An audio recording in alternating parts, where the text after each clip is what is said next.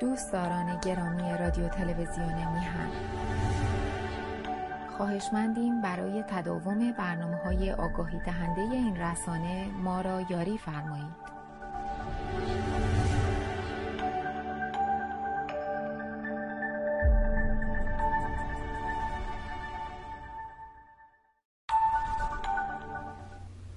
با درودی دوباره خدمت یکایک شما خوبان و نازنینان سعید ببانی هستم. در این روز دوشنبه دوشنبه سوم مرداد است و بیست و پنجم ماه جولای. خوشحال و از اینکه این برنامه ها مورد توجه شما نازنینان واقع شده است و سپاس بیکران بر دسته از عزیزانی که با مهر خودشون نسبت به بهتر شدن برنامه ها به ما یاری می‌رسن همونطوری که ورز رسوندم وعده داده بودیم توی صفحه هم ملاحظه میفرمایید.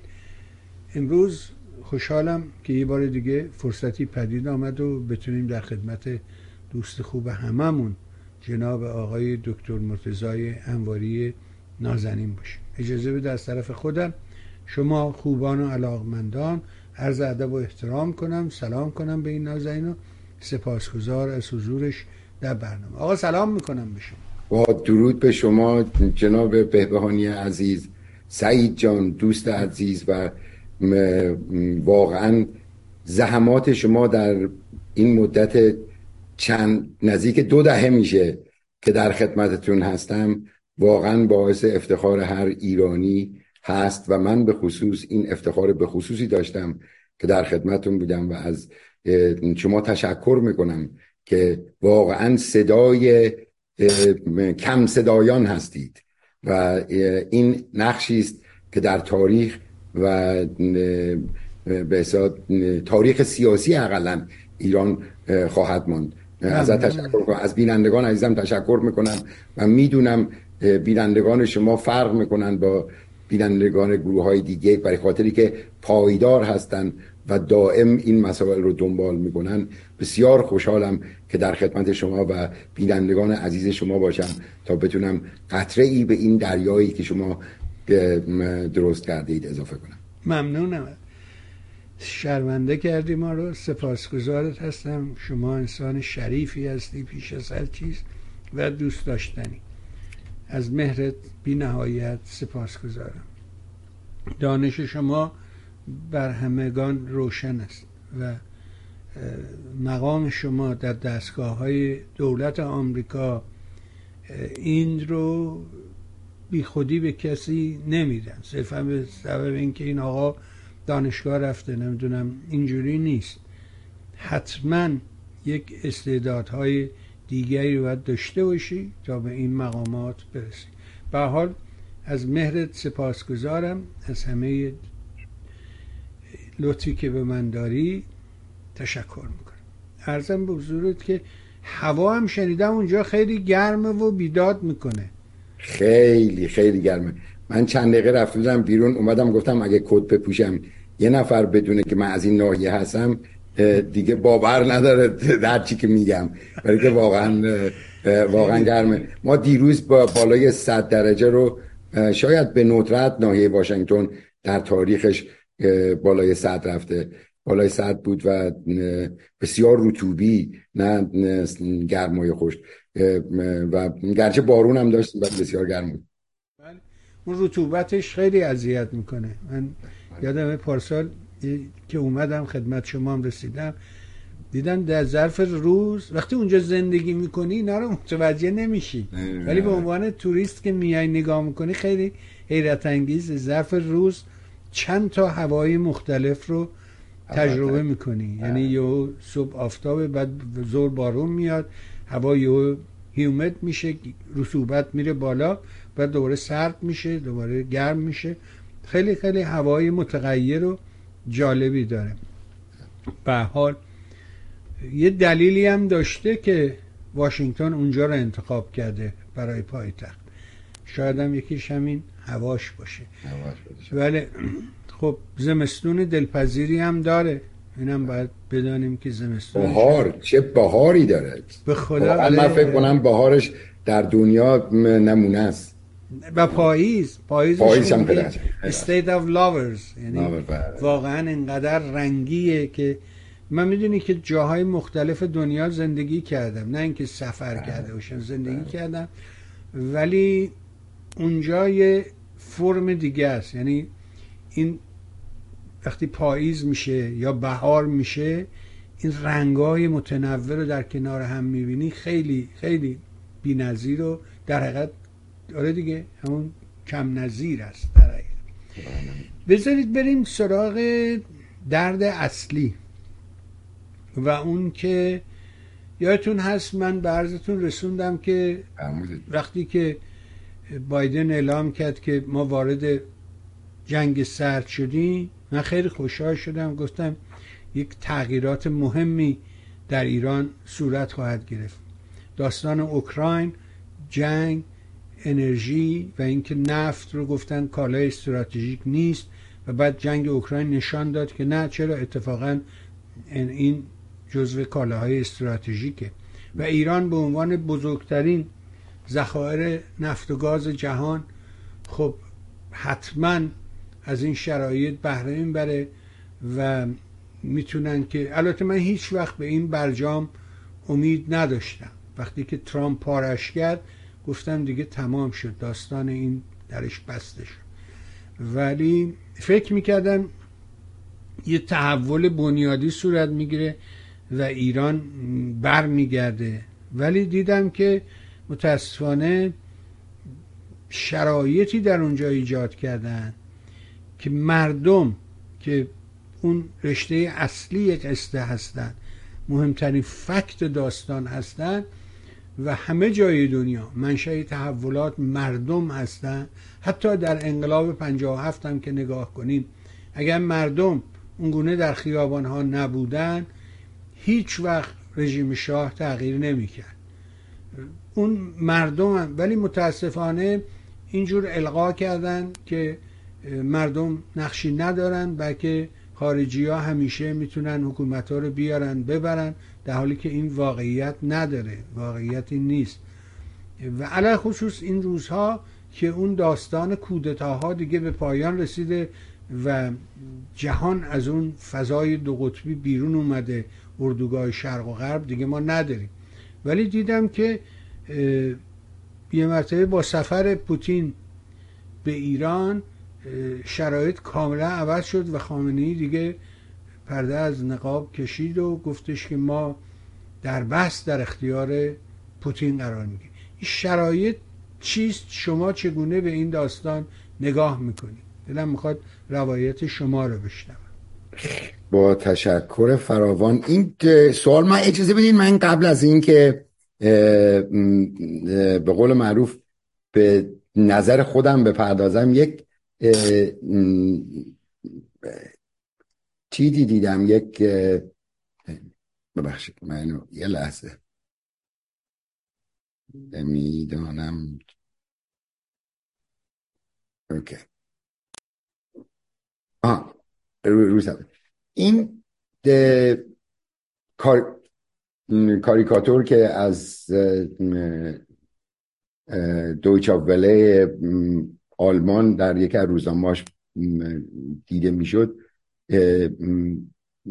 نماینده واقعا اون نتیجه اون تمام اون چیزهایی که من شاید با زبان قاصرم نتونم قشنگ بیانش کنم. و اون اینی که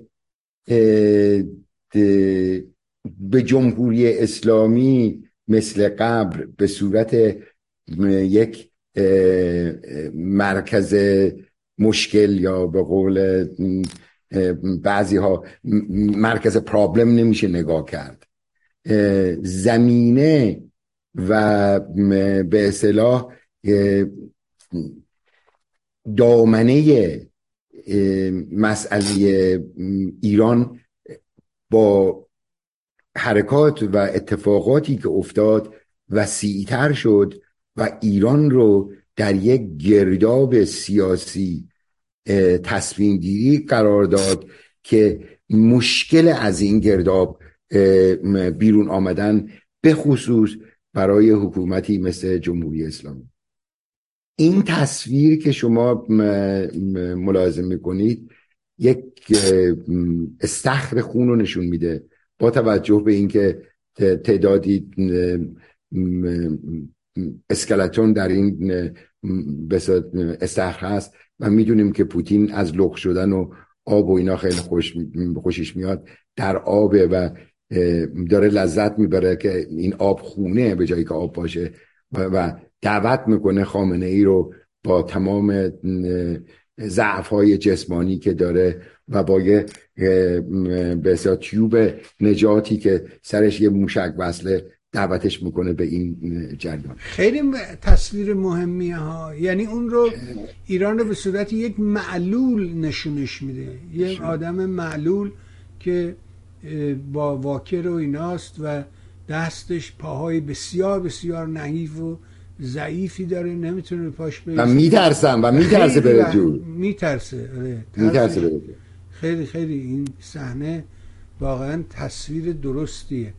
آخه می‌دونی که لاروف هم امروز در مصر اعلام کرده که ما قصدمونه که دوباره همون حرفایی که روز اول زدن در فوریه گفتن که ما میریم و, و این رو 48 ساعته زلنسکی رو دستگیر می‌کنیم و میاریم و یه رئیس جمهور اونجا می‌ذاریم و همه چی به خوبی خوشی تموم میشه. ولی اصلا موفق به این کار نشد. و نتونست این کار. امروز لاروف گفته که وزیر خارجهشون در سران عرب در مصر گفته که ما قصد اینه که زلنسکی رو دستگیر کنیم از کار برکنار کنیم و اوکراین رو زعیمه کنیم به روسیه. برای اینکه مردم اوکراین و مردم روسیه خیلی دوست دارن کنار هم باشن. خب این جز لاف من فکر نمی کنم چیز دیگه ای باشه. چی فکر می‌کنی راجبه اساسا این همه هزینه ای که روسا دادن؟ یعنی از کشته شدن جنرال هاشون معمولا جنرال ها تو پشت صحنه هستن. چرا این جنرال هاش جلوی صحنه بودن و چرا جنرال ها کشته میشن؟ خیلی نکته عجیبی آره. توی جنگ. نکته جنرال ها خیلی مشخصه برای که روسیه انقدر مطمئن بود از اولش که می‌گفت به محض گرفتن شهر گرفتن مدیریت می‌خواد و مدیران و رهبران نظامیش ارائه کرده بود که برن شهرداری کنن برن بانکداری کنن برن برای که نظامی ها بعضی هاشون با تخصص هایی که دارن توانایی نگه داشتن شهر یا قسمتی رو از لحاظ حالا چه اقتصادی باشه چه از لحاظ امنیتی باشه دارن. و این این تصوری که می‌کرد که این به راحتی گرفته میشه کیفو بعد دید که اجرا نشد. ولی مسئله که هست به قول معروف آمریکایی ها بعض وقتا میگن what is the missing elephant اون فیل به اصطلاح گم شده کدومه؟ اون اون فیل به اصطلاح که توی جریان نیست. داستان آمریکا و مسائل استراتژیک نظامی و خروج از خاور میانه و تکیه بیشتر بر تکیه بیشتر بر ببخشید مثلا تکیه بیشتر بر دریای چین خاور میانه دریای چین و حتی از لحاظ نیروهای نظامی برنامه ریزی های انتقال بعضی از نیروهایی که از خاور میانه بودن به اون طرف انجام شده بود و داشت می‌شد چینی که نمی‌خواست روبرویی رو رویارویی رو با آمریکا به خصوص در دوره جمهوری خواهان که یک مقدار نظرشون نسبت به چین منفیتر از دموکرات هاست و برعکس در مورد روسیه. و داره هنوز بازی اقتصادی رو می‌بره و حاضر نیست به بازی جنگ بکشه. و همین که می‌بینیم در مورد تایوان هم بسیار بسیار خودداری می‌کنه. سوای اینکه از دوری اوباما مسئله برخورد نظامی با چین و اینکه حتما اتفاق میفته و چون اتفاق میفته باید براش آماده بود بود. ولی تو این ماجرا یه چیزی تو معادله عوض شد. اینکه آمریکا یا حالا چین یا آمریکا به علت تعویز دولت آمریکا و دموکرات ها توجه از چین برگشت به روسیه و شروع کردن اون نقاط حساس و مثلا اون جاهایی که استکاک بود بیشتر سابیدن گرم شد آتیش گرم شد. آقای بایدن هم تصمیم گرفت که خبرنگار این جریان باشه که چند نفر دارن که این می‌خوان حمله کنن و با هیچ برنامه ای برای جلوگیری از آن به عنوان تماشاچی اولش برگشتیم که بعدا هزینه بزرگش رو داد با چهل میلیارد دلار اختصاص به اوکراین که حاضر نبود دو میلیارد دلار کمک نظامی بهش بکنه. و یا اینکه یک جلسه اضطراری ناتو میذاشتن. می‌گفتن آقا ما می‌خوایم اوکراین جز ناتو باشه یا نباشه. این تصمیم نتیجهش هر چی بود. اگر که این بود که اوکراین رو جز ناتو قرار بدیم. روسیه جرأت نمی‌کرد حمله کنه. اگه می‌گفتن نه روسیه دلیل داشت حمله بکنه. این بهانه رو به عنوان یه زخمی به یک استکاک از دولتی که می‌خواست همه چیز رو با مذاکره حل کنه به یک مرحله جنگ رسیدیم. و ماهیت پوتین هم مشخصه. یک انسان دیکتاتور که حق خودش رو بیش از حق هر کسی می‌دونه و فکر می‌کنه افکار و نظریات و تصمیمایی که می‌گیره برای ملت روسیه و جناح شرق بکنه خودش خوبه. توی این معادله آقای خامنه ای داریم که از وحشت نشست سران عرب با بایدن و مسئله کردن ایران به عنوان یکی از مسائل اصلیشون خیلی زمان به خصوصی بود که حاضر بود هر نوع امتیازی رو هر نوع امتیازی رو به بایدن به پوتین بده. از پوتین دعوت شد و از مسئله این بود که نشان بده که در به پوتین که احتیاج داره در انزوای بین قرار داره نشان بده که یار پوتین هست. و با این استدلال مسخره که خیلی خوب شد. شما به اصطلاح آره چی کردین خیلی خیلی خوب شد که به اصطلاح عمل عمل نقش زود عمل کردی قبل از اونا بزنن. با این استدلال که اگه من نمی‌زدم اونا می‌زدن میشه هر جنگی رو راه انداخت. و این آقا با این در رو باز کرد برای سپاه پاسداران برای روزنامه جوان جوان که به اصطلاح مسائل دفاعی رو می‌نویسه برای کیهان که بیان به هر قیمتی آقا رو توجیه کنند.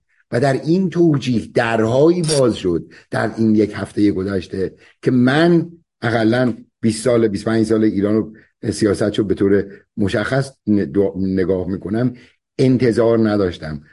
واقعا سورپرایزینگ بود که ایران خودش رو در این زمان تاریخی در این انزوای سیاسی در این ضعف روسیه علنا آمدن حالا شایدن با تهدید بوده هرچی بود خودشو به دامان روسیه ای که خودش در حال غرق شدن انداخت. این کانسکونسش خیلی بزرگه.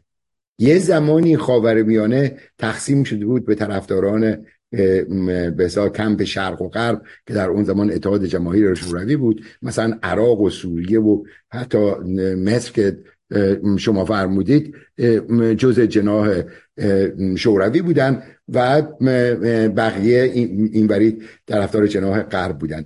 حالا در این معامله می‌بینیم که عراق موضع عوض کرد رفت طرف عرب. و به جناح غرب نزدیک شد و ایران به طرف شرق. این شکست نشون میده چون میدلیست همیشه یک محلی بوده برای نشان دادن استکاک بزرگ جهانی و وقتی که یک چیزی در این میدلیست به وجود میاد در دنیا به وجود اومده این نشان دهنده ترک بزرگ و برگشت به شرق و غرب هستیم. ولی چین رو داریم که به اصطلاح از طرف آمریکا میگه چین و روسیه و ایران. ولی چین هنوز این دعوا رو به راحتی قبول نکرده و حاضر در میدان اقتصادی با آمریکا و بقیه دنیا معامله کنه. چه اسرائیل باشه چه ایران باشه چه عرب باشه چه سیاه باشه چه سفید باشه. و تا حدی هم موفق بوده. ولی قرار بود تا سال 2025 از لحاظ اقتصادی چین مقام اولی قرار بگیره. به اصطلاح لحاظ جی دی پی مقام اول قرار بگیره.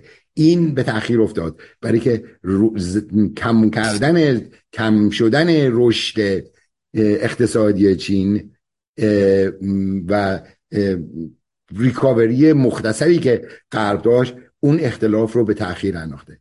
حالا سوال اینه که آیا چینه که روسیه و دلش می‌خواد روسیه و آمریکا مشغول باشن و این مسئله چین یه مقدار عقب بیفته علاوه نظامی و برنامه ریزی ناتو. آیا ایرانه که مثل قبل می‌گفتن اگر غرب و شرق جنگن یاد کشورهای جهان سوم نمیفتن و جهان کشورهای جهان سوم تماس می‌گرفتن؟ این درست بود اگر کشورهای جهان سوم بیطرف وای میسادن بین شرق و غرب. ولی اگر کشورهای جهان سوم تصمیم بگیرن که طرف شرق وایسن یا غرب وایسن این موضوع درست نیست. بستگی به طرف برنده میسن یا بازنده. آیا به مسئله اقتصاد بازار پایه به قول دکتر اسدی. اقتصاد آزاد. این مسئله خیلی بزرگه. آیا اقتصاد حکومتی تمام اموال دولت دست تمام اموال ملت دست دولت به هر کاری دلش خواست باش می‌کنه می‌کرد؟ یا اینکه مال مردم مال مردم باید به مردم برگرده و این نوکرانی که استخدام می‌کنن به عنوان دولت وظیفهشون این که حرف مردم گوش بگیرن در اجرای اون. مسئله حکومت نیست. مسئله تحمیل عقاید نیست. ولی در در بوک آقای پوتین و خامنه ای و شی در چین این مسئله اینجوری حزم نمیشه. یعنی چی؟ من رهبرم من میگم مردم چادر نبوشن و نبوشن دیگه. من میگم مردم بانگ نرن بوشن بیزارن بزارن من میگم اصلا دارن واقعا این روزنامه وقتی نگاه می‌کنی دیوونه میشه من تا امروز نگاه می‌کنم دارن میگن جاستیفای می‌کنن از لحاظ دینی حمایت ایران لحاظ نظامی از روسیه در کنار برادر پوتین. برای سرکوب آزادی خواهان اوکراین. و این مستحب هم هست و اگر امام هم بگه واجبه. یعنی مسائل دنیا رو در پرچم و حضور می‌بینن. اگر اینجوری بود حالا آمده ایران آمده میگه من حاضر روسیه میگه ایران روس سوریه و یک کشور آفریقایی. اینها چیزن دادگاهی میشن برای این اسیران جنگی اوکراین که بیان براشون تشخیص بدن. دادگاه کنگرو که میگی آقا ما شدیم جز کنگرو یعنی جمهوری اسلامی ایران به نمایندگی از مردم کنگروی روسیه شده که بیاد اوکراینیان رو به جنایت جنگی محکوم کنه به خاطر روسیه. شما فکر می‌کنید دادگاه های ما به مردم ما رحم می‌کنن به خاطر روسا که به خاطر اوکراینیا به خاطر روسا به خاطر اوکراینیا این کار نکنن. واقعا این حکومت مسئله سوء مدیریت و سوء فلان حالا اگر فرصت شد در برنامه برنامه هسته ایران و داره به کجا میره و این خطری رو که داره ایجاد می‌کنه آیا مردم آگاهیم و می‌خوایم و نمی‌خوایم؟ بعد برمیگردیم به اینکه اگر مردم ایران در این زمان تاریخی بخوان حکومتشون جمهوری اسلامی رو با یه حکومت سوسیال دموکرات که بتونه یک به جامعه جهانی بپیونده با مردم دنیا کار کنه از امکاناتش استفاده کنه از قدرت دوستی و یادگیریش استفاده کنه تا تحمیل احمقانه ترین ایدئولوژی که در دنیا وجود داره. ببخشید مثل که بیشتر از موقع حرف من باید میپرسیدم چقدر وقت دارم.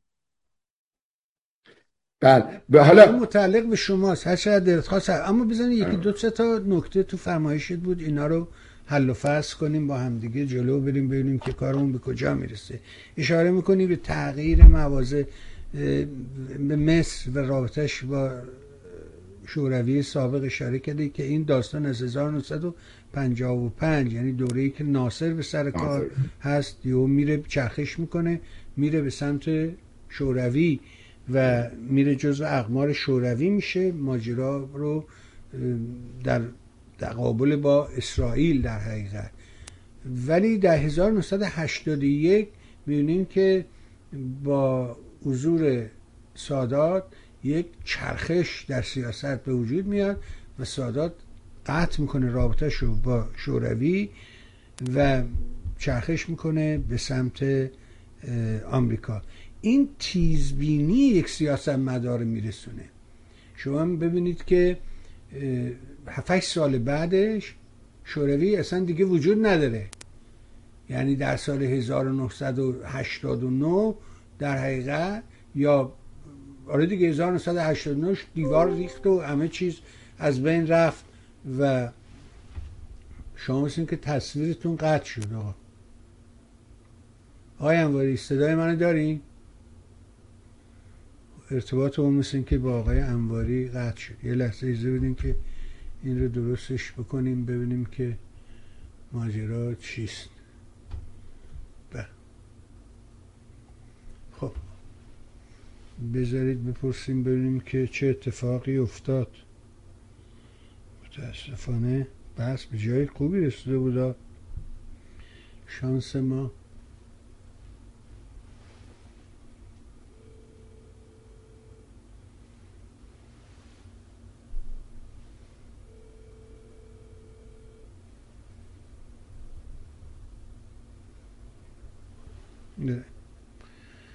راهی نیست. باید خود آقای انواری تصمیم بگیره که برگرده.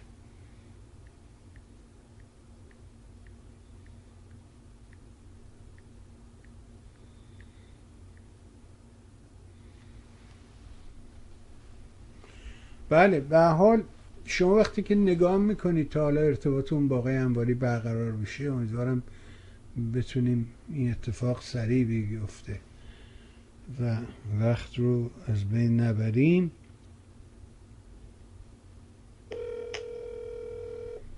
سعید جان می‌دونم اینجا بعد بر شد برق رفت. من الان دو دفعه میام آمدم رام ندیدی. حالا دو دفعه میام. okay okay بیا. خب. مطلع شدی دیگه. برق surge کرده. و به همین دلیل همه چیز قطع شد. بذاریم ببینیم که آیا انواری می‌تونه وارد بشه یا نه. بذار این یه کاری دیگه هم بکنیم ما. یا نه؟ چرا؟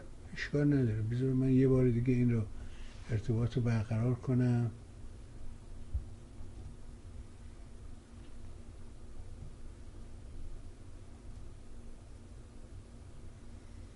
خب دیگه الان آماده دیگه باید منتظر فقط. بله عرض می‌کردم که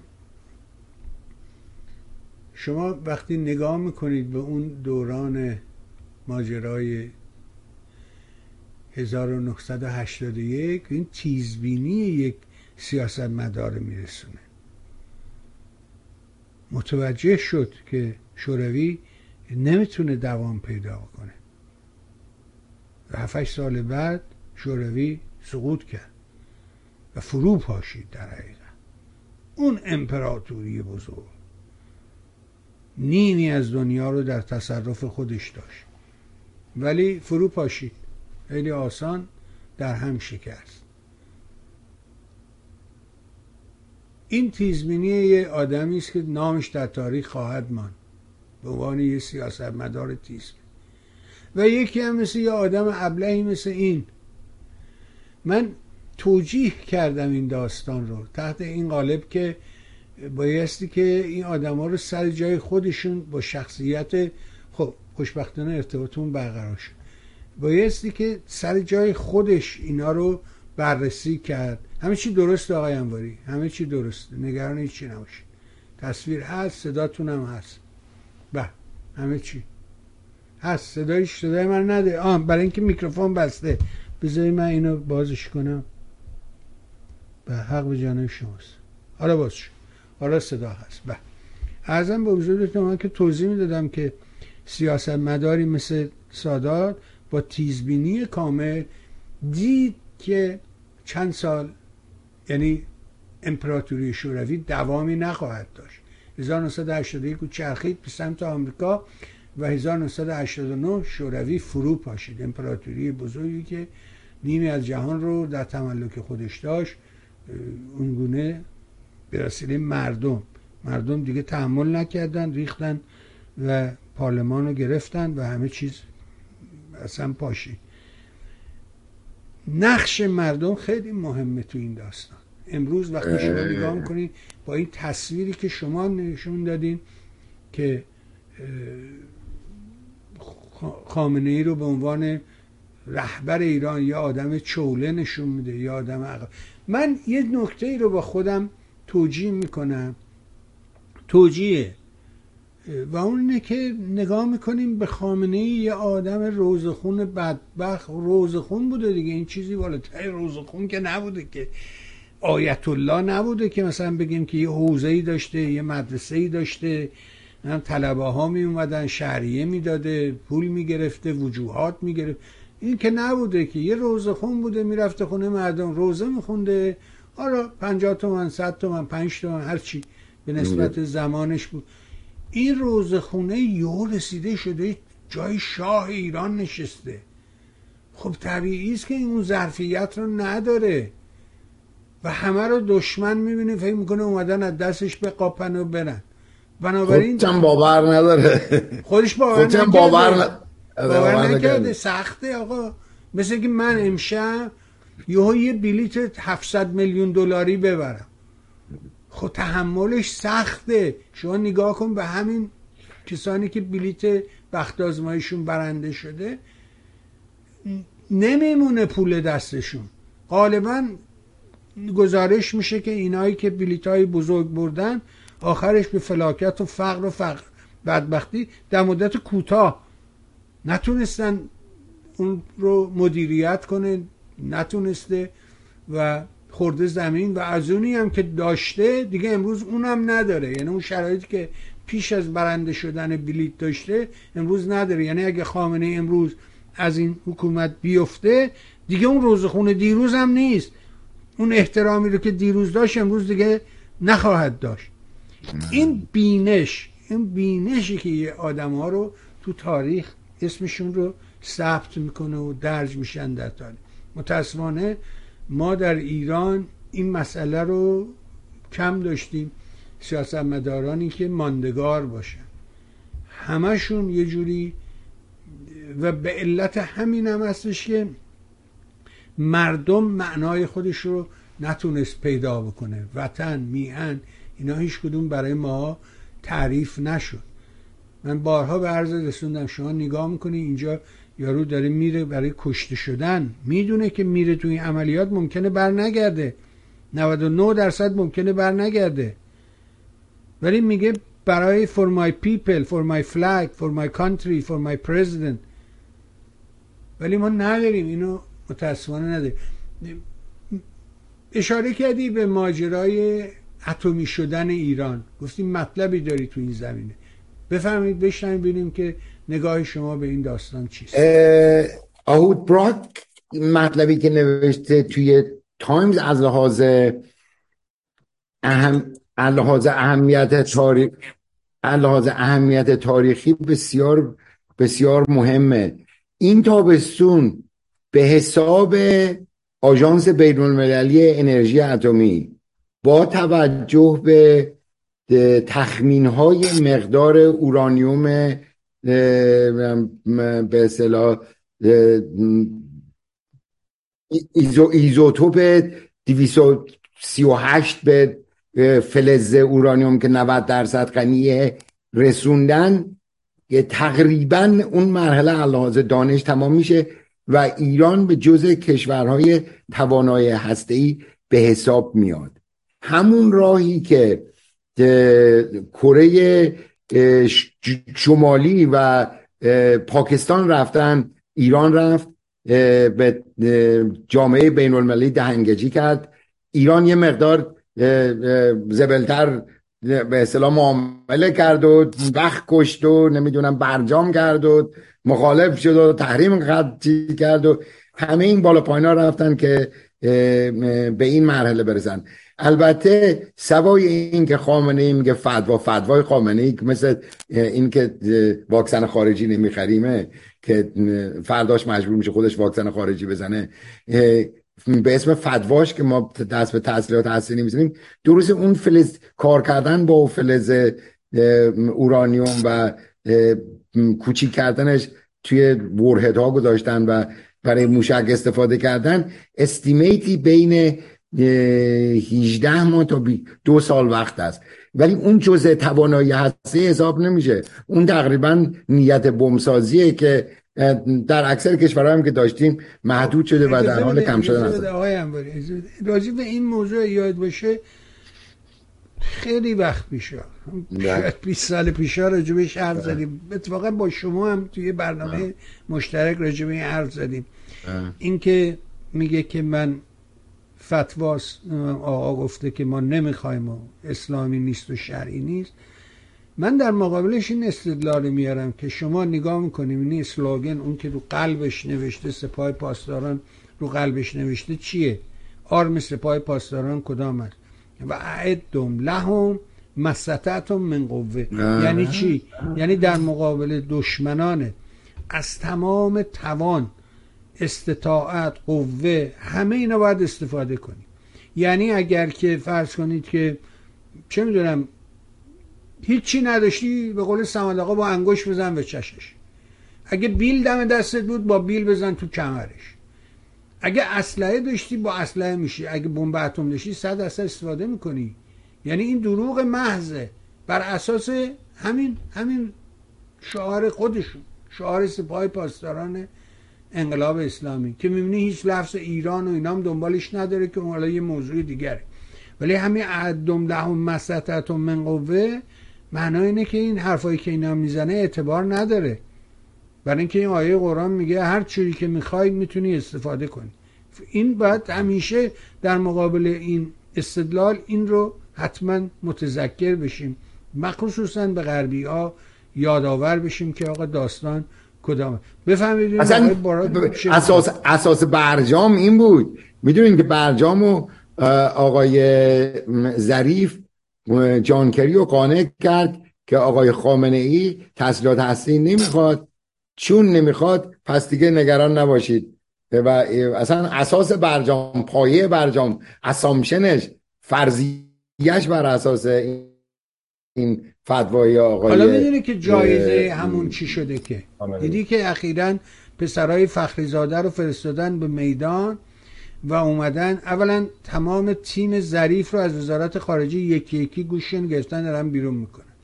آخریش این آقای تخت روانچی بود که نمایندش بود در سازمان ملل نماینده دائم ایران در سازمان ملل بود که اون رو هم جایگزین کردن با یه اوباش دیگری. نه اینکه این خوبتر از اون دیگری باشه. ولی جایزه ای که اینا گرفتن این تحقیر و توهینیه که امروز بهشون میشه. دو تا پسرای الدنگ فخریزاده که معلوم چی کارن چه فهمی دارن چه صرفا به سبب اینکه آقا زادن صرفا به سبب اینکه پسر فخری زادن اردنشون به صحنه که اونا فوش بدن به ظریف و بگن که این نواری که ظریف منتشر کرده این بر علیه منافع ملی ما بوده و کسی که بر من علیه منافع ملی حرکت کنه حکمش اعدامه دارن درخواست اعدامشون می‌کنن. ببین فقط ظریف مثل که کمتر از شیش ماه هفت ماه یک سال جلوتر بود. این مطلبی که ظریف گفت که فرمان از روسیه میاد که اون وقت آقایون خیلی ناراحت شدن الان خودشون دارن چیز می‌کنن. الان خود اینها دارن همین حرفو میزن همین کارو دارن می‌کنن. اینی که من فکر نمی کنم ظریف فقط یه مقدار چون وظیفهش بود و وزیر امور خارجه بود مجبور بود یه مقدار زودتر از بقیه به بقیه به مردم بگه که آقا ما به دام روسیه افتادیم. و اونو گفت. آره بی و من در مورد ایران چند تا بحث هست.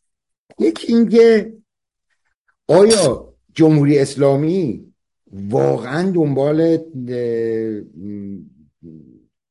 تسلیحات هسته‌ای هست یا ابزاری به این نگاه می‌کنه مثل پرچمش مثل همه تظاهراش که می‌خواد در جامعه جهانی دیده بشه؟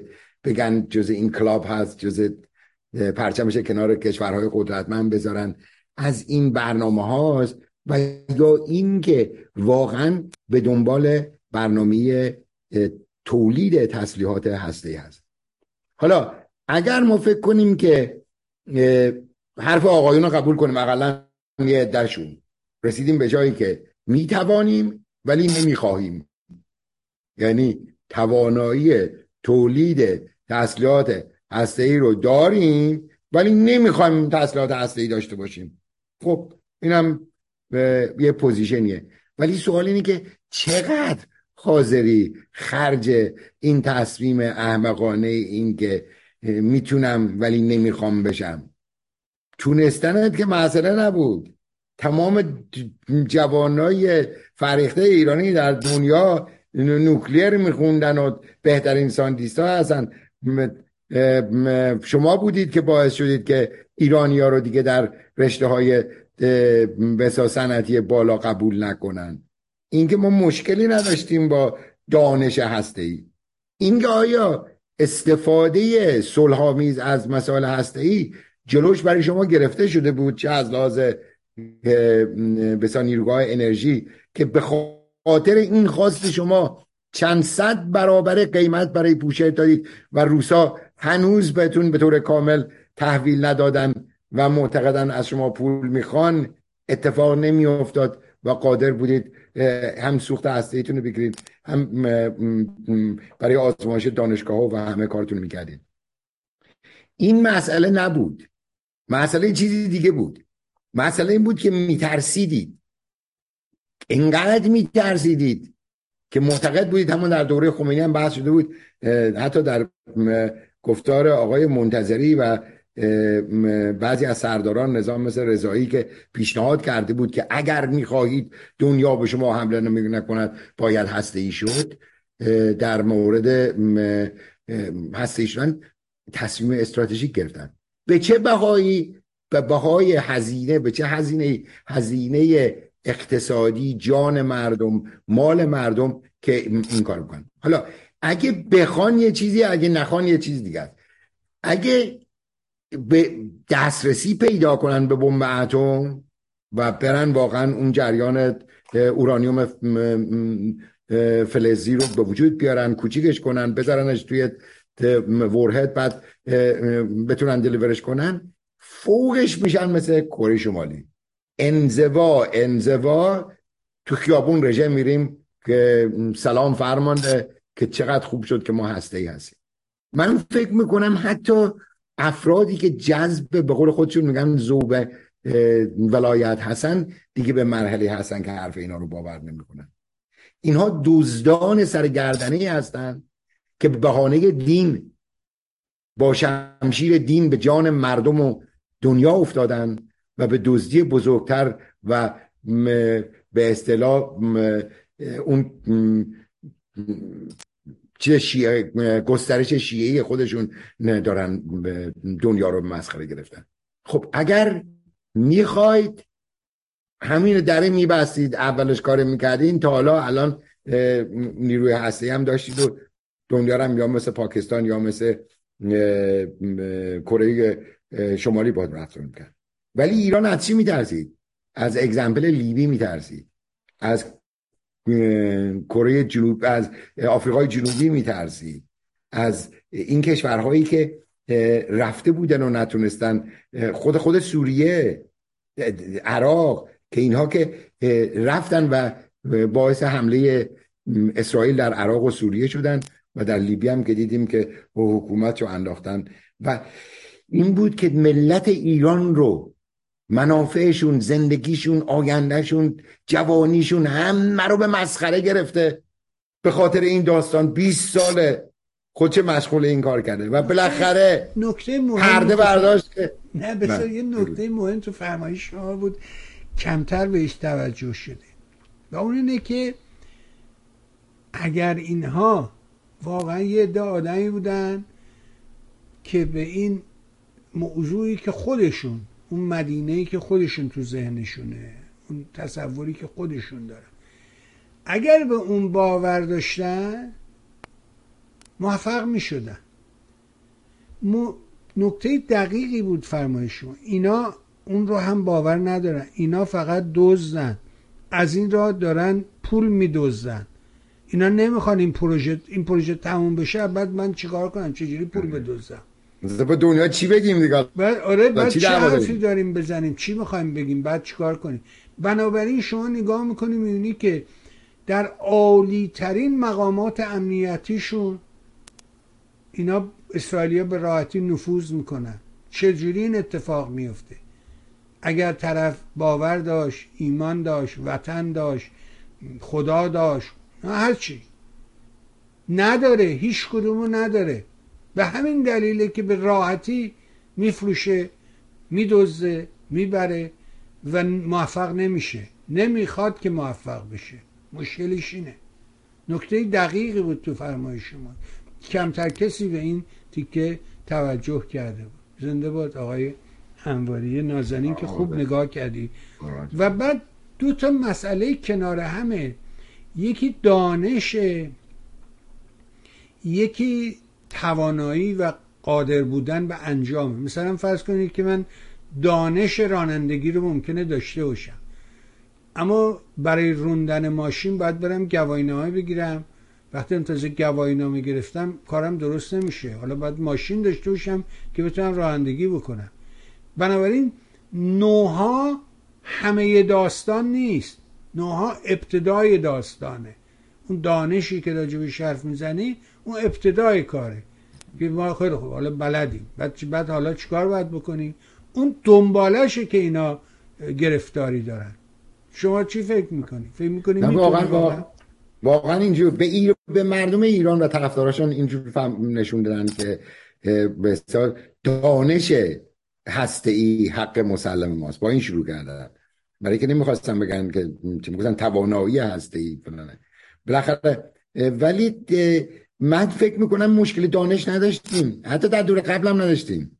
من خودم می‌شناسم سه تا از دوستان در دانشگاه میشیگان فارغ التحصیل شدن در قبل از انقلاب رشته nuclear و اونجا هم دست من شده scientist های بزرگ هستن و ایران اصلا اشکالی با دنیا نسبت دانش. شعر می‌کردم می‌رفت فرانسه درس می‌کنیم می‌رفت اصلا قرد نبود دنیا با ایران که بخواد دانش نوکلیر چه میره تا اونجایی هم که حتی برای غنی سازی تا هم سه درصد اینا هم اشکالی نداشتن. حتی وقتی که آلمان ها قرارداد بستن با دوره رژیم پهلوی و بعدا هم که اصلا اشکال اشکال نداشتن. ولی حالا به جای رسیده اون کشوری که مسئول کردن از سازمان ملل شورای امنیت که رأی برخلاف ایران داد که مواظب برنامه های هسته ایران باشه حالا داره اسلحه میفروشه به همون کشور که دنیا رو داره به هم میریزه. در یک نقطه تاریخی قرار گرفته در یک زمان تاریخی قرار گرفته ایران در یه پرگاهی قرار گرفته که آیا آقا پاش می‌ذاره توی اون حیات خون که پوتین دعوتش داره می‌کنه؟ اگه بذاره آخر ماست. آخر اقتصاد ماست آخر آزادی ماست آخر همه چیز ماست. الان اقلا یه پاش این ور بود یه پاش اون ور بود. ادای این که داره یک اقتصاد آزاد بازی می‌کنه اداش این بود که مسافرت آزاد می‌کنه. اداش این بود که مردم می‌تونن یه چیزی رو بگن. همه اینا جلوگیری میشه. این که شما اولش فرمودید خواست مردم چیه؟ مردم ما ازشون خواستن و گرفتن. یعنی وقتی که میای میگه می، آقا می‌خوای اینا برن؟ میگه آره میگه حاضر یه کار بکنی نه نه نه. یعنی هیچ تعداد بسیار بسیار کمی نمیگم هیچ. حاضرم. در حالی که این احتیاج هست. این احتیاج هست. الانم احتیاج هست. یعنی واقعا من فکر نمی کنم این شیش هفت ماه گذشته بعد از هانیمون آقای رئیسی که روابط اینقدر پیچیده و احمقانه شده چه از طرف آمریکا و چه از طرف ایران. که اصلا درک درستی از هم ندارن و درک درستی از موقعیت ندارن. حکومت بایدن که دلش بخواد مسئله ای کاش از بین می‌رفت. کاش اصلا اسم ایران نمیومد ما رو قول نمی‌دادیم که به ایران برمیگردیم. اینا رو هم اینقدر ما رو اذیت نمی‌کردن. الانش هم می‌تونیم اسرائیل هم که وایستاد منتظر آمریکا و برنامه های پلن بی آمریکا شد تا اونجایی که خود اونم دیگه به قول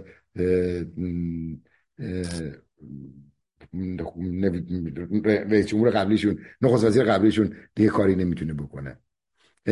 من فکر می‌کنم به یک مرحله همزمان رسترفتن جمهوری اسلامی از مرحله یه پایین بر یه پاور به طرف شرق در زمانی که این دیوار داره مشخص و بیشتر داره میشه بین شرق و غرب و همزمان به اون پیوستن به توانایی هسته و تمام تحریم ها و انزوایی که مثل کره شمالی بهش میاد از طرف غرب همزمان داره برای ما اجرا میشه و مردم ما هر روز فقیرتر و فقیرتر درگیرتر درگیرتر به جایی که مسئله روزانشون نمی‌تونن حل کنن و این حکومت به دزدیهاش ادامه میده.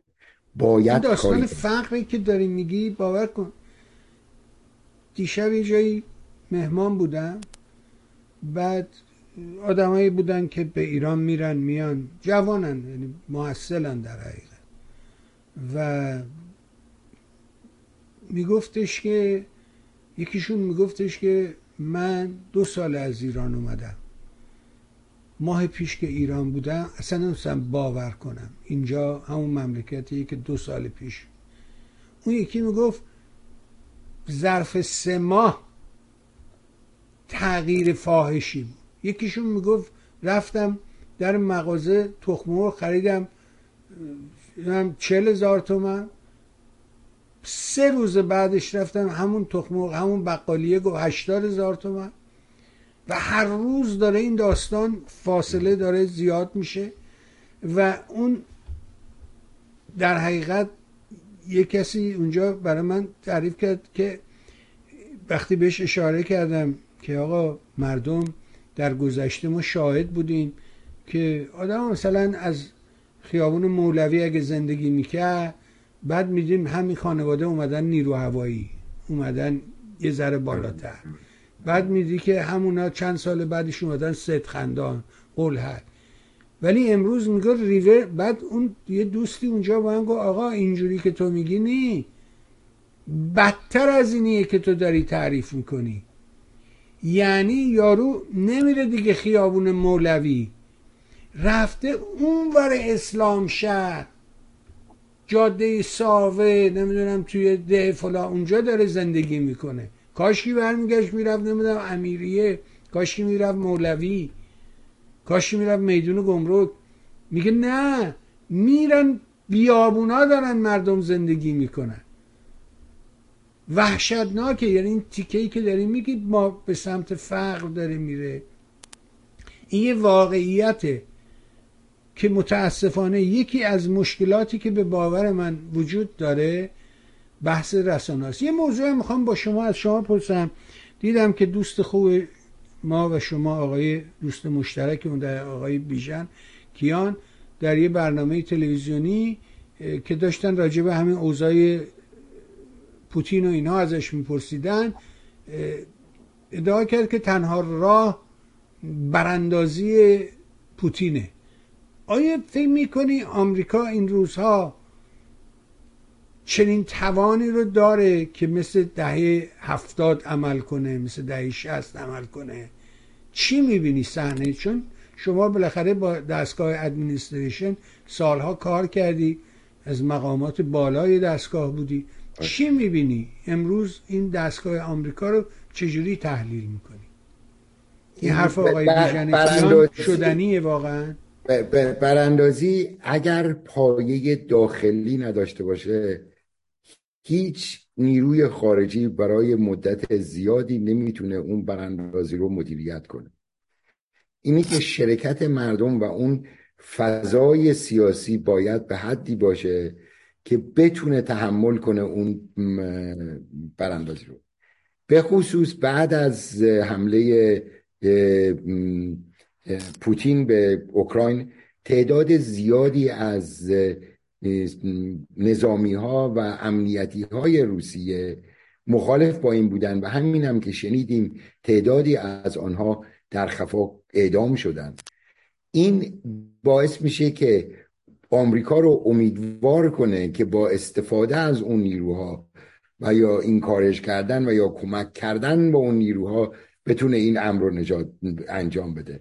ولی اینکه اساسینیشن باشه و اینا من فکر می‌کنم کشورهای غربی پای اون میرن به خاطر که دعوایی است که خودشون هم درش گرفتار میشن و به علت اون این کارو نخواهند کرد. و فقط اگر مردم روسیه بخوان حکومت بخوان پوتین رو عوض کنن که مخالفینی داره. می‌دونیم در, زن در زندان هر روسی واکنی سه چهار تا مخالف بزرگ داره که می‌تونی بیاری بیرون. از اون طریق میشه گفت که آمریکا این توانایی داره. ولی به طور به خصوص بخوا یه دولتی بردار در یک کشوری اونم به بزرگی روسیه و به اون نظام به اصطلاح بسته و پیچیده روسیه تقریبا غیر ممکنه وقت این داستانی که اسرائیلی ها در مورد ایران دارن انجام میدن. الان شما نگاه کنید که نشون میده حتی روسا در اوضاع سوریه اصلا در حمایت ایران نیستن و اسرائیلیا به راحتی میان می‌زنن میار میگردن می‌زنن بر میگردن نه از اس 300 خبره نه از اس 400 خبره. و حتی گفته میشه که همکاری می‌کنن روسا در نشون دادن جای اینها در اختفای سلاحهای اینها. این اوضاع رو چجوری تحلیل می‌کنی؟ تا کجا می‌تونه این داستان ادامه پیدا بکنه؟ این نشون میده که واقعا روابط سیاسی بین المللی خیلی به اصطلاح پیچیده تر از این که باینری یکی بگه دوست و دشمن مسئله رو حل کنه. خامنه ای تنها کسی است که در مغزش دنیا رو به دو دسته تقسیم می‌کنه خودی و غیر خودی دوست و دشمن. در حالی که ما می‌بینیم رابطه روسیه با اسرائیل یک رابطه دیرینه است که روسیه خودش ناجی مردم کلیمی می‌دونه و رؤسای جمهورش گاهن نخست وزیراش با هم عرق می‌خورن گرمن میرن میرن حالا در این رابطه منافع اقتصادی و سوق و سیاسی روسیه به نفعشه که با ایران بازی کنه و بسیار کار خوب خوبیه. و این رو به دوستش تو عرق خوردن میگه که آقا من با تو کار ندارم تا ما کار نداشته باش. واقعا این نزدیک 300 به ثبت شده حمله ثبت شده اسرائیل به سوریه و عراق در مراکز ایرانی. و هر چی که میساخت می آورد اونجا اینا فردا می‌زدن. ولی چیکار می‌کرد؟ نه تنها اطلاع می‌داد به روسیه که عوضی جو هوا نزنه روسیه ورنینگ می‌داد یه ساعت بعدش آدما فرار کنن.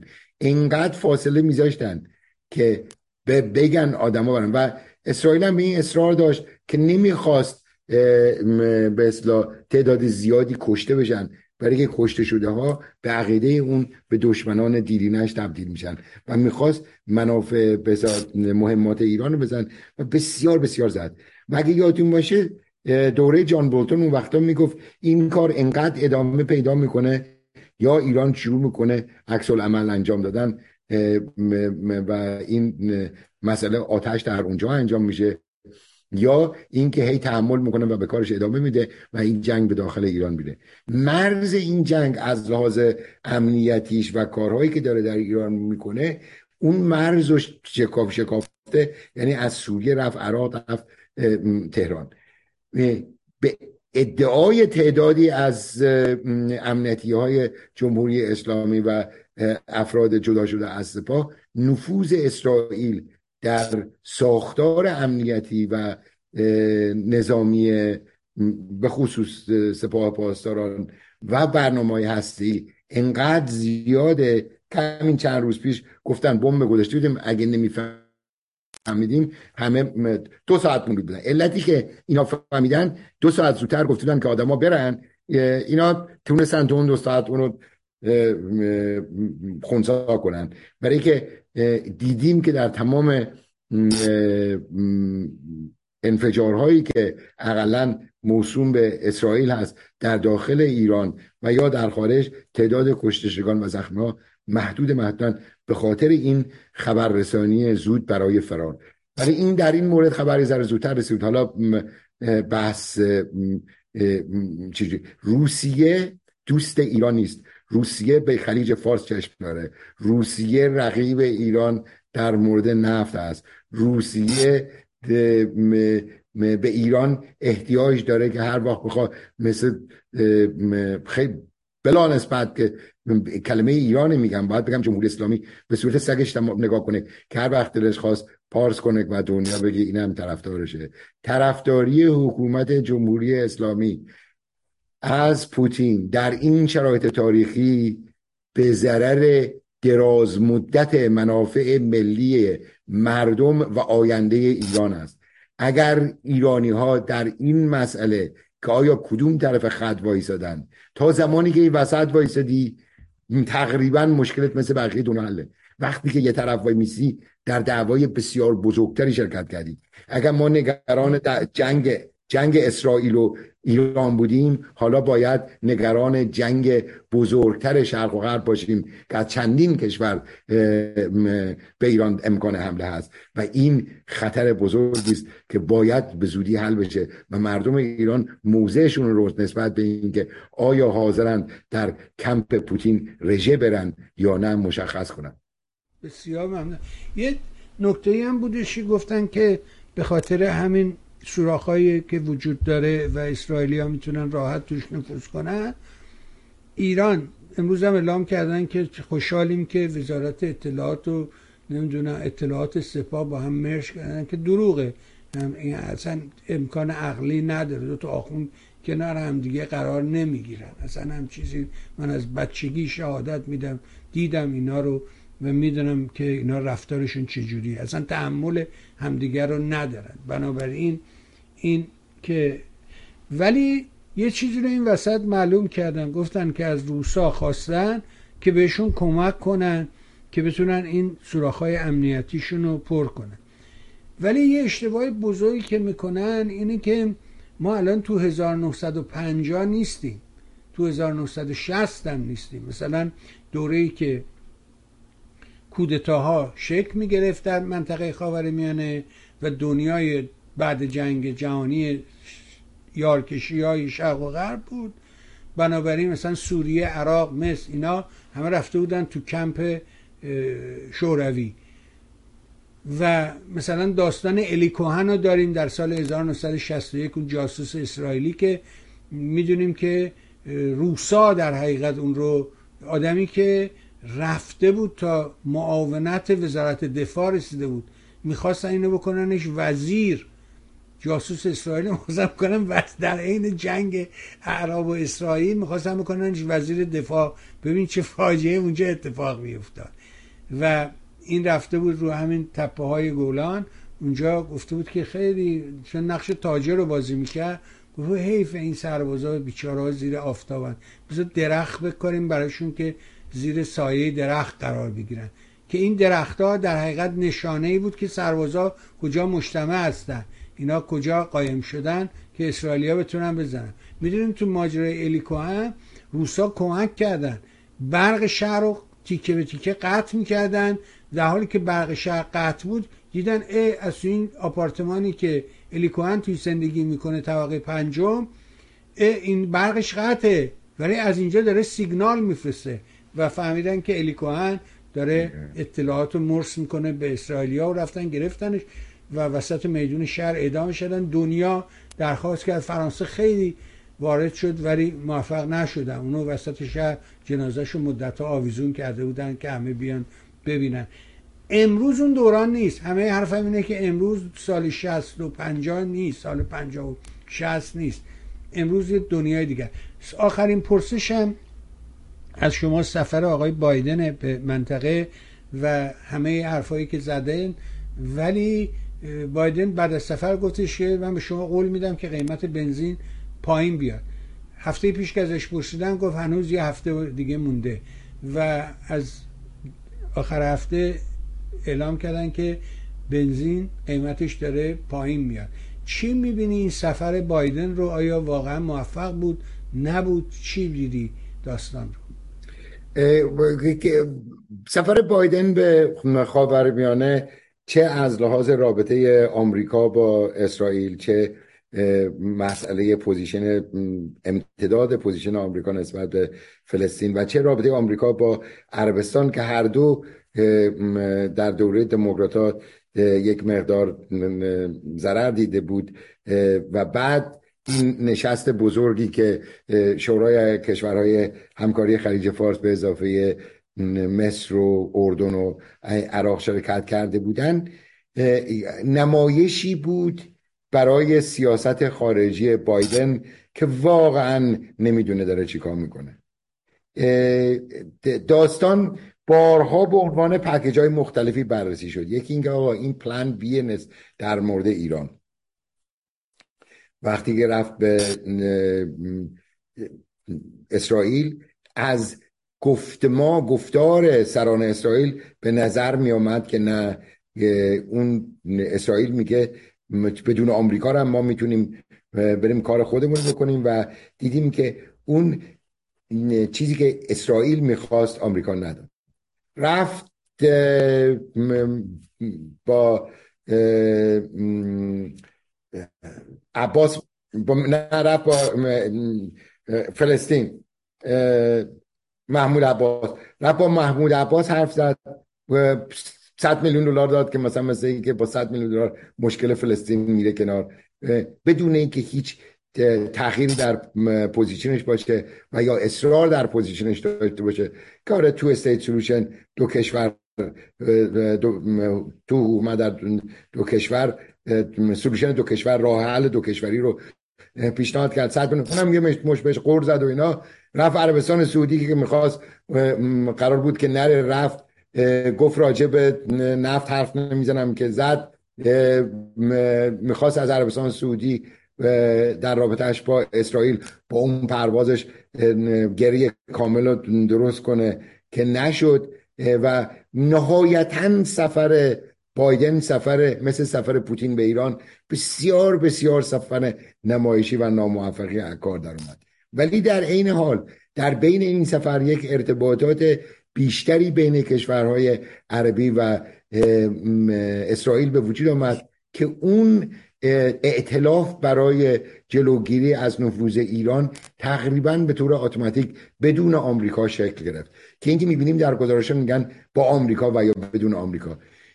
من فکر می‌کنم آقای بایدن در مسائل سیاسی با موضعی که در به قول معروف مذاکره با همه چیز حل میشه خودشو به یک گوشه ای رسونده که واقعا عاجز از درک واقعیت و قبول اینکه مسائل به مسئله بحرانی, رسیده و احتیاج به یک تصمیم گیری هست. عین جمهوری حکومت جمهوری اسلامی همه چیزی رو میگیم می‌ذاریم بالاخره زمان خودش حلش می‌کنه.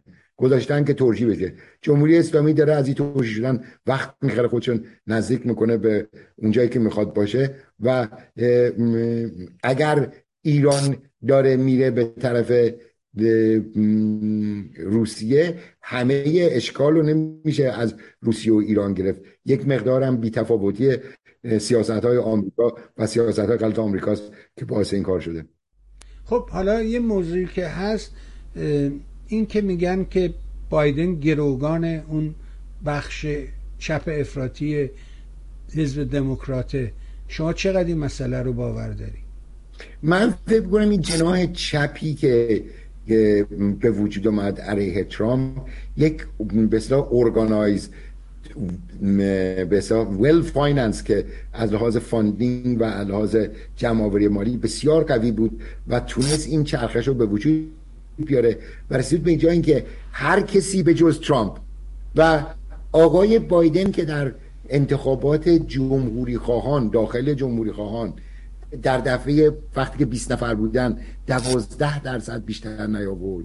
وقتی در بالا. در بین دموکرات ها در این دموکرات ها بله. بعد رسید که اصلا شدن سه تا چهار تا هم باز 29 درصد 20 درصد بالا. بین دموکرات ها یعنی این رسانده بودن جامعه رو به جایی که منافع خودش رو فراموش کرد اهداف ملیش فراموش کرد راهی که داشت می‌رفت فراموش کرد. برای رفتار نارسیسیسم ترامپ که به به روان مردم اذیت کرده بود چیز کردن. آره همین نقش ترامپ رو در این داستان چجوری می‌بینی؟ چون من فکر می‌کنم در حقیقت کجراهه اگه بخوایم بگیم از اونجایی شروع شد که اگه خیلی بخوایم بریم عقب از الگور و بوشه. حالا اون دیگه رفت به تاریخ. ولی حضور ترامپ در کاخ سفید به عنوان یه آدم غریبه یه آدمی که از بیرون کلاب وارد شده بود چقدر صدمه زد به این سیستم؟ من فکر کنم خیلی کمک کرد به سیستم اولش. یعنی واقعا اون چیزی که می‌گفت اسوام کلین که چه تمی لای روبی کنیم.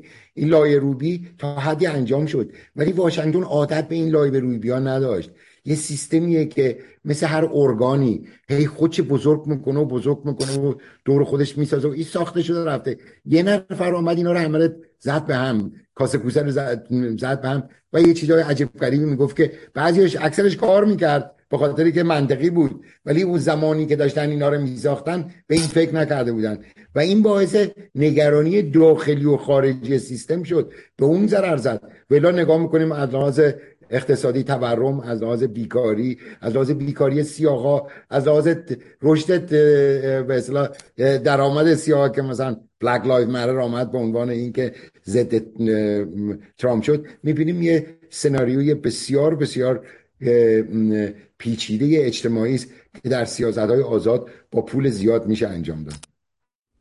آره ولی خب یه نکته ای که همین سوام یا این فاضلابی که راجبش حرف می‌زنیم که این گرفتگی چاله فاضلاب که می‌گفت اینو باید بازش کنیم یه نکته ای که من ظرف این بیست و چند سالی که تو آمریکا دارم زندگی می‌کنم فهمیدم خصوص مدتی که ده سالی که تو خدمت شما بودیم در واشنگتن یه چیزی متوجه شدم و اونه که همونطور که شما به درستی اشاره کردی ساختار اداری است. یعنی مثلا فرض کنید هر چهار سال اینجا انتخابات میشه یا هر دو سال انتخابات مجلسین صورت می‌گیره یه عده نماینده میرن یه عده میان. وقتی این نماینده عوض میشن دفتر نماینده که عوض نمیشه. یعنی کارمندای دفتر همیشه کارمند دفترن. اینا کارمند کانگرسن کارمند مجلسن به زبان فارسی. این ربطی به نماینده مجلس نداره. نماینده مجلس میاد میره کارمند مجلس تو حسابداری کار می‌کنه توی نمیم کارگزینی کار می‌کنه توی نمیم خدمات کار می‌کنه. تو فقط فرقش اینه که فقط فرقش اینه که چند تا از خودش می‌خواد اونجا بذاره که مواظب باشه او کنترل آره اون خیلی بعد او که میره او که میره اونا رو هم زیاد قبیار بیرون نمی‌کنن. با چند مال خودشون می‌ذارن. همینجوری اومده مثل درختی که چیز می‌گیره ریشه میگه این آره ولی چند تای اصلی رو چرا؟ اون آره. چند تای اصلی دنبالش ولی اون سیستمی که ازش به عنوان لاوی صحبت می‌کنیم خب اون لاوی ها که نمیرن یه ضرب سراغ نماینده میان تو دفتر. با دفتر صحبت می‌کنن. بعد میگن تو این کارتابلی که می‌ذاری که بره امضا کنه این کاغذ من یواشکی بذارین تو بره امضا کنه. و اونم اینو امضا می‌کنه. خواسته نخواسته فهمیده نفهمیده ترس ارعاب نمی‌دونم گروکشی همه هم دارن. اون داستان اینه که اون اداره اصلا اون کارمندا از همونجا که شما میگی اونجاست گره. اونم که نمیشه تغییرش بدی که. نمی‌تونه که هر دفعه که انتخابات صورت بگیره تمام کارمندای مجلس بیرون کنیم وزارت دفاع همه رو بیرون کنن دوباره استخدام کنن. چرا؟ چون وزیر دفاع عوض شد. خب اینجوری که نیستش در نتیجه این مشکل اصلی وجود داره. ولی ترامپ اون حرفای سخیفی که می‌زد رفتار زشتی که می‌کرد.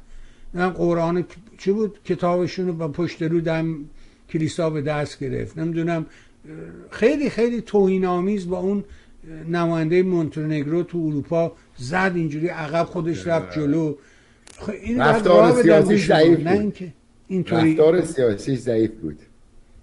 حالا بالاخره تکلیف چی شد؟ اینا گفتن چی؟ فکر می‌کنم منعش کردن از حضور در فعالیت سیاسی ظاهرا این کمیته تحقیق. نه اونا که باید باز ببرن یه مرجع دیگه اون کارو بکنه. اینا فقط یک گروه به اصطلاح چیز هستن باید بدن دادگاهی. ولی فکر نکنم از این که به یک رئیس جمهور ممنوع کنن از فعالیت سیاسی جا بیفته از ترس خودشون برای آینده نه به خاطر ترامپ. خیلی دلشون می‌خواد ترامپ این کار بکنن. ولی فردا یکی دیگه از اون از او استفاده می‌کنه. در سیاست آمریکا نشون داده هر کی از هر ابزاری چه جمهوری خواه چه دموکرات دموکرات استفاده کرده.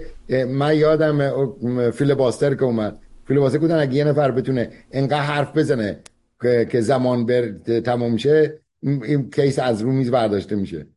بعد می اومدن اونجا با میسن برای بچهشون قصه میخوندن فلان می‌کردن که فقط ساعت بگذارونن هر اونیو هر جاده که باز بشه برای مسائل سیاسی باید فکر دو طرفش کرد. و سیاست هم یعنی این. به اصطلاح هنر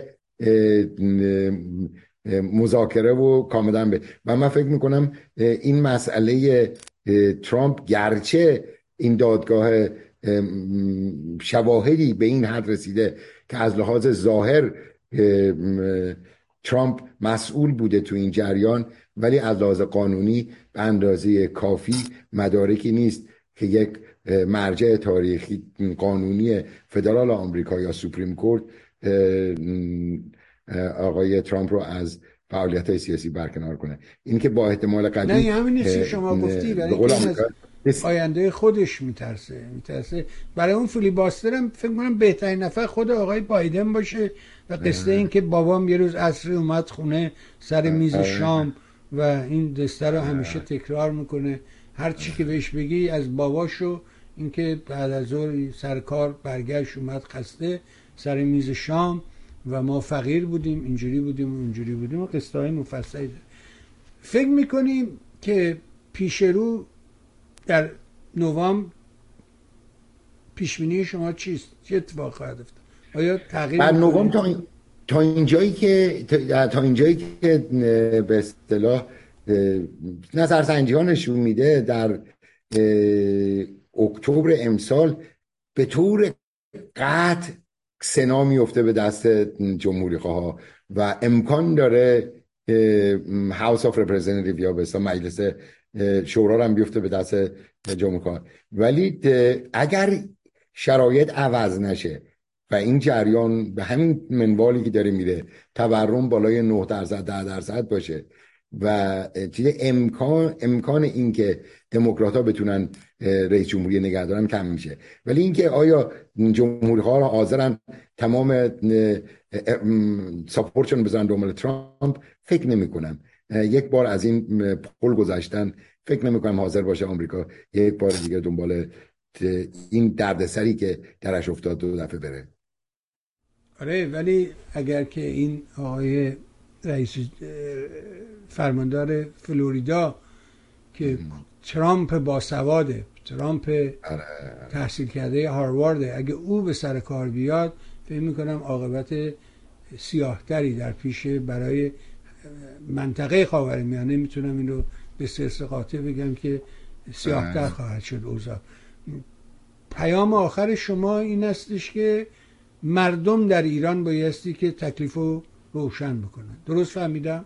من دو تو تا سه تا نکته رو جمع آوری کنم. یک اینکه در یک درگی مرحله تاریخی قرار گرفتیم که ایران داره از کمپ غرب که رفته بود بیرون از کمپ بیطرفی به کمپ روسیه میره و هنوز چین کاملا نقشش مشخص نیست که آیا بازیگری است که طرفداری می‌کنه از ایران یا نه. دو اینکه ایران داره به این راه میره که به دنیا ثابت کنه به توانایی تولید تحصیلات هسته‌ای رسیده و این خطرات بزرگی داره و برجامم فقط باز نگه داشته که از خطرات کوتاه مدت نظامی جلوگیری کنه.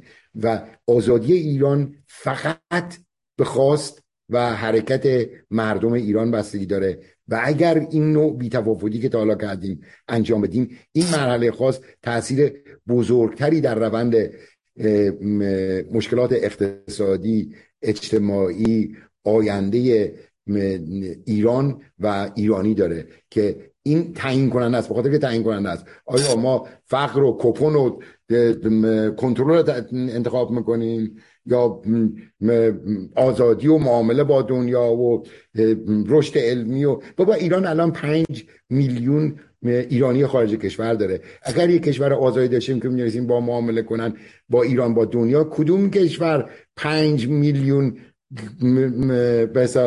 تاجر و کاسب و اینا بیرون داره که می‌تونن کمکش کنن. واقعا شرایط بزرگی داریم در, در ایران که تمام اینها توسط کسافت جمهوری اسلامی مسدود شده و باید از این جریان به قول ترامپ لای روبی شود.